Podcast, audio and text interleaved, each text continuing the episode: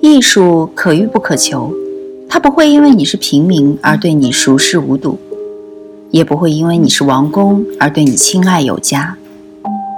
与同听艺术，带你感受艺术的奥秘和热情的世界。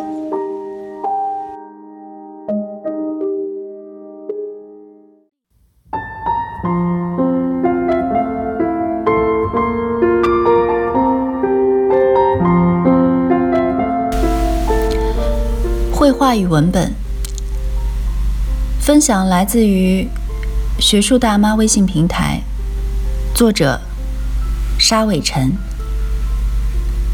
我们再往更早追溯，我们可以从乔托的这幅画中看到，画家在一棵树上拼接了十几个人物的半身像，这些人物形象各异，在树根处也有个人物的侧卧全身像。画面的背景是蓝色的真空环境，画家并非想表现出完全切合真实的视觉经验的视觉效果，而是使用这些拼接方式，以便让人更直接地解读到绘画信息。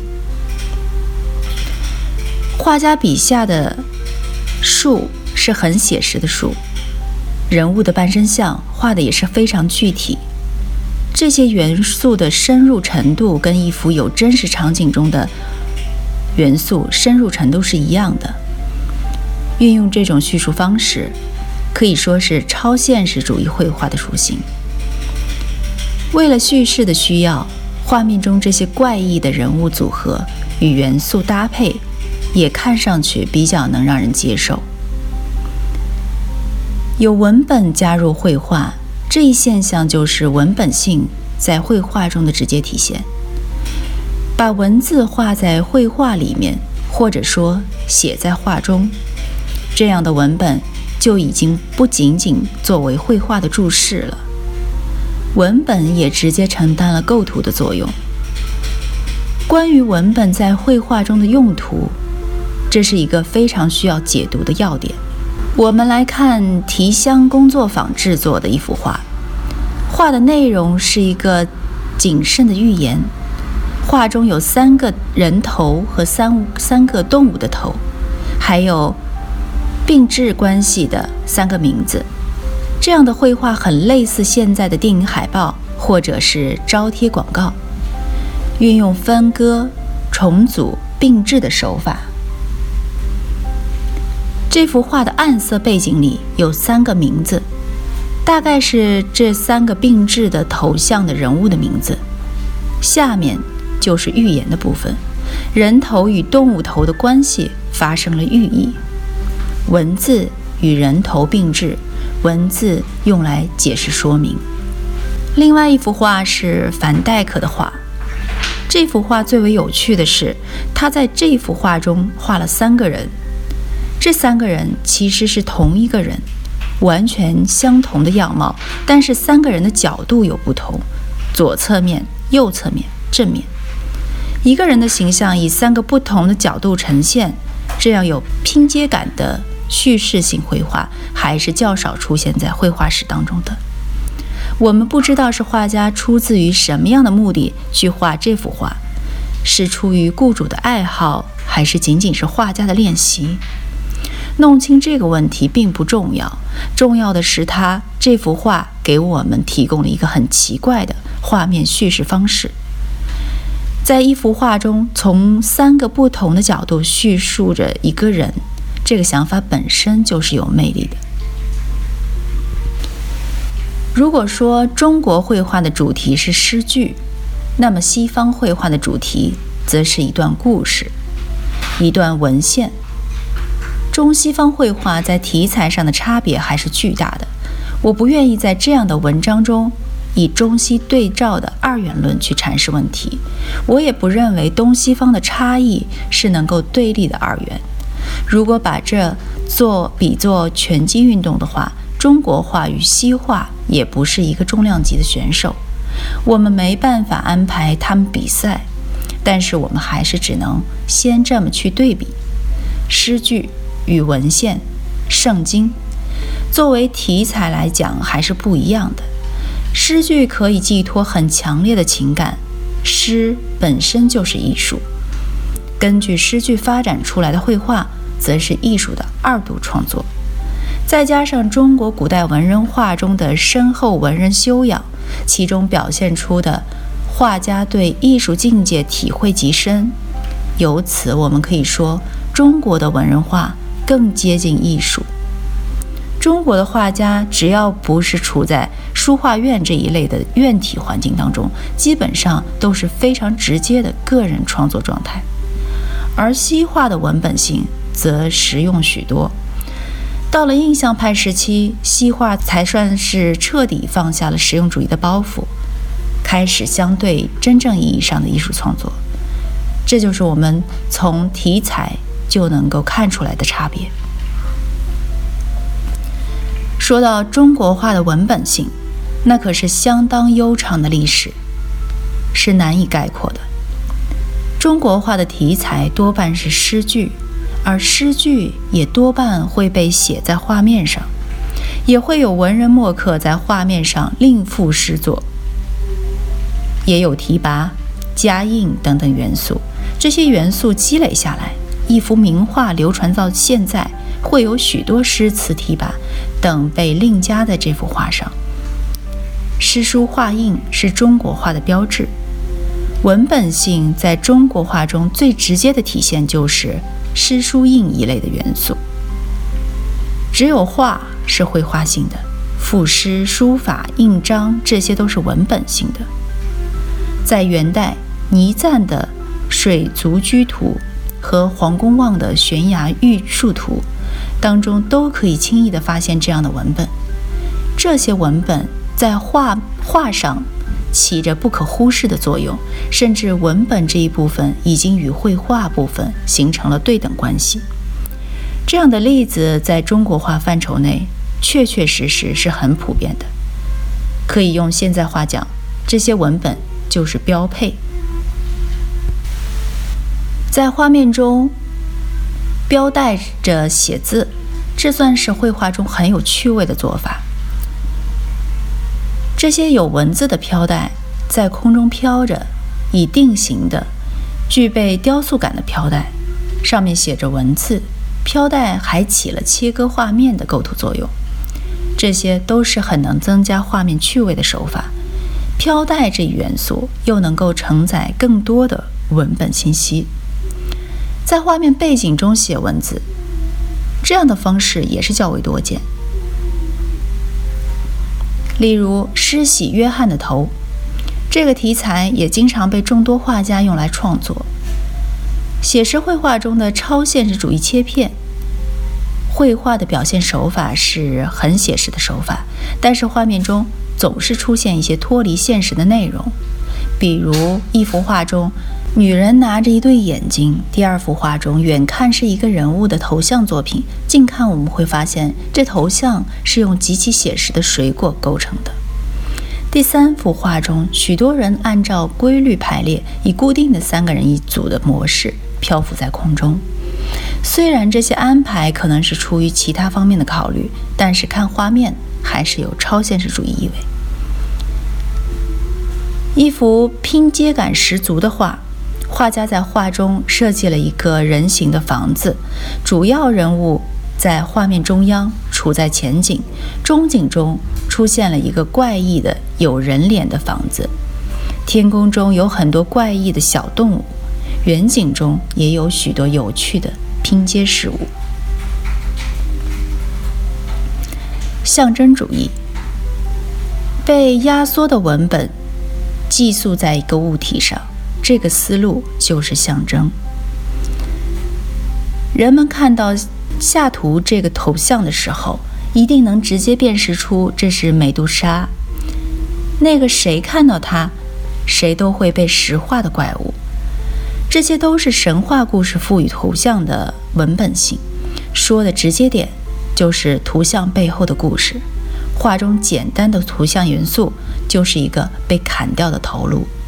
可是这个头颅承载的是整个关于美杜莎的故事，只要稍有特征的和符号上的提示，画面就会让观者对应上他们心中的整段美杜莎文本故事。象征主义绘画就是通过描绘一系列有象征性的事物，来表现虚幻的梦想，以启示于人。这颗描绘美杜莎之头的画，虽然不是什么象征主义作品，但是有了象征主义倾向。象征主义的文本性是大于绘画性的。象征主义绘画中的元素，都是有被压缩的文本寄宿其中。所以，画面本身表达出来的信息肯定是远远小于画面所象征、隐喻的内容的信息的。第一幅画，画家的本意应该是要画出一组景物，结果在背景中加了一个表情惊悚的人物，画面的右边又加了一双怪物的手。这些安排都是为画面增加神秘色彩。另一幅是高更的作品。在这幅静物作品中，高更把一个人的头部加入了构图当中，这样挑战静物画界限的作品还是很珍贵的。第三幅画的色彩关系很有超现实主义意象，建筑是红色，人物很苍白，像没有固有色的石膏像一样。这几幅画是不同时期而共有神秘色彩的另类作品，有的是受到技术的限制才画成那样。有的则是画家的想象力带来的效果，在绘画与文本之间，绘画还是能更有意外性的表现文本之外的内容。总的来说，超现实主义还是文学性大于绘画性。真正的超现实主义运动是一个局限在欧美地区的文化运动。这场运动不仅影响了绘画艺术的发展，也波及到了。文学、小说、电影、戏剧、诗歌诸多艺术门类，超现实主义艺术家喜欢把毫不相干的东西凑在一起，热衷于没有任何逻辑联系的理性约束的表现手法，以求脱离现实的残酷与悲哀。超现实主义者主张把生死、梦、现实、过去、未来结合起来，统一起来，因此这些。超现实绘画都呈现出神秘、恐怖、荒诞、怪异等特点，这就是绘画进入到非线性叙事的文本特征的时代。可能这正是绘画需要在文本方面迈出的一大步。绘画不再按照叙述来老老实实的做插图了，碎片化的描述、重组可以把绘画的题材带入到。更宽阔的想象空间中去。玛格丽特在他的一幅画上面写道：“这不是一个烟斗，文字上方有一个大大的烟斗，而背景是完全空的。这么简单的绘画，意在于观众探讨他画的烟斗到底是不是烟斗，真的烟斗和画出来的烟斗，到底哪一个才称得上是真正的烟斗？”这三幅画都是超现实主义绘画的典范，它们都有着莫名其妙的组合，完全无理性、无逻辑的图像拼接。可以注意的一点是，尽管画面这样的荒诞，但是这些画还是可以用语言和文本来描述的，是诗意化的绘画，是可以被翻译成文本的。这样一幅画就好似一些词汇和短句堆积组合出来的一首诗。这两幅画是近代画家的作品，在超现实主义的影响下，画家们可以尽情地重组和拼接绘画的元素。画面中内容罗列，组合在一起之后，给观者的感受是很神奇的。绘画走向了文本与绘画以外的梦与现实，走进了虚幻与真实的关系当中。当观众看画的时候，开始意识到他在欣赏一堆颜料，而不是一张看似真实的绘画幻觉。这就是绘画性大于文本性的时候了。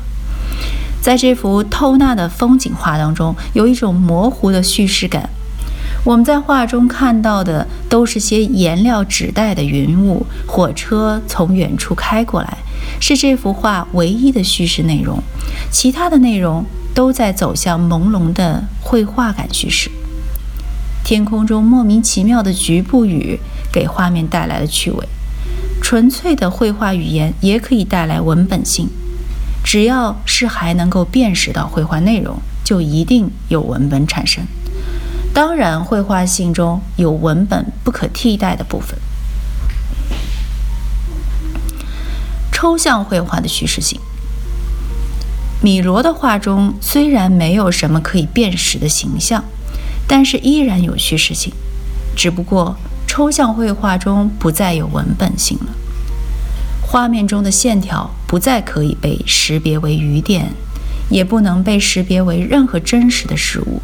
点线面就是画中的主角，画面中的点线面和色彩等绘画元素不再有表达能力。点线面就是点线面本身，不再能被转化成其他的内容。这就是绘画性。抽象绘画的叙事性指的其实就是绘画性。画字母的含义，把字母作为描摹对象去画，可能是立体主义的首创。立体主义绘画中总是时不时出现几个字母。立体主义算是较早的主动意识的，把不在不把字母作为绘画意义表达的前提下，把文字加入绘画的流派。字母变成了素材，变成了画面上的一块贴纸，是画面上一块不附带和承载意义的局部。字母不再是刻意的通过飘带去表现的有含义的文字，也不再是说明性的文字，而是无意义的字母文字。这样，绘画就进一步回归了绘画。画家把文字绘画化。字母在西方文化环境下具有抽象意义。字母并非是现实中存在的实体，而是存在于语言中的有含义的符号。在绘画中，立体主义是首次把字母画进画面。画字母在绘画中具备很深远的意义。作为个人创作，其中素材的意义开始变得模糊。画家不再是画眼睛看得见的各种物体，连抽象含义的字母都可以列入绘画表现的题材中去。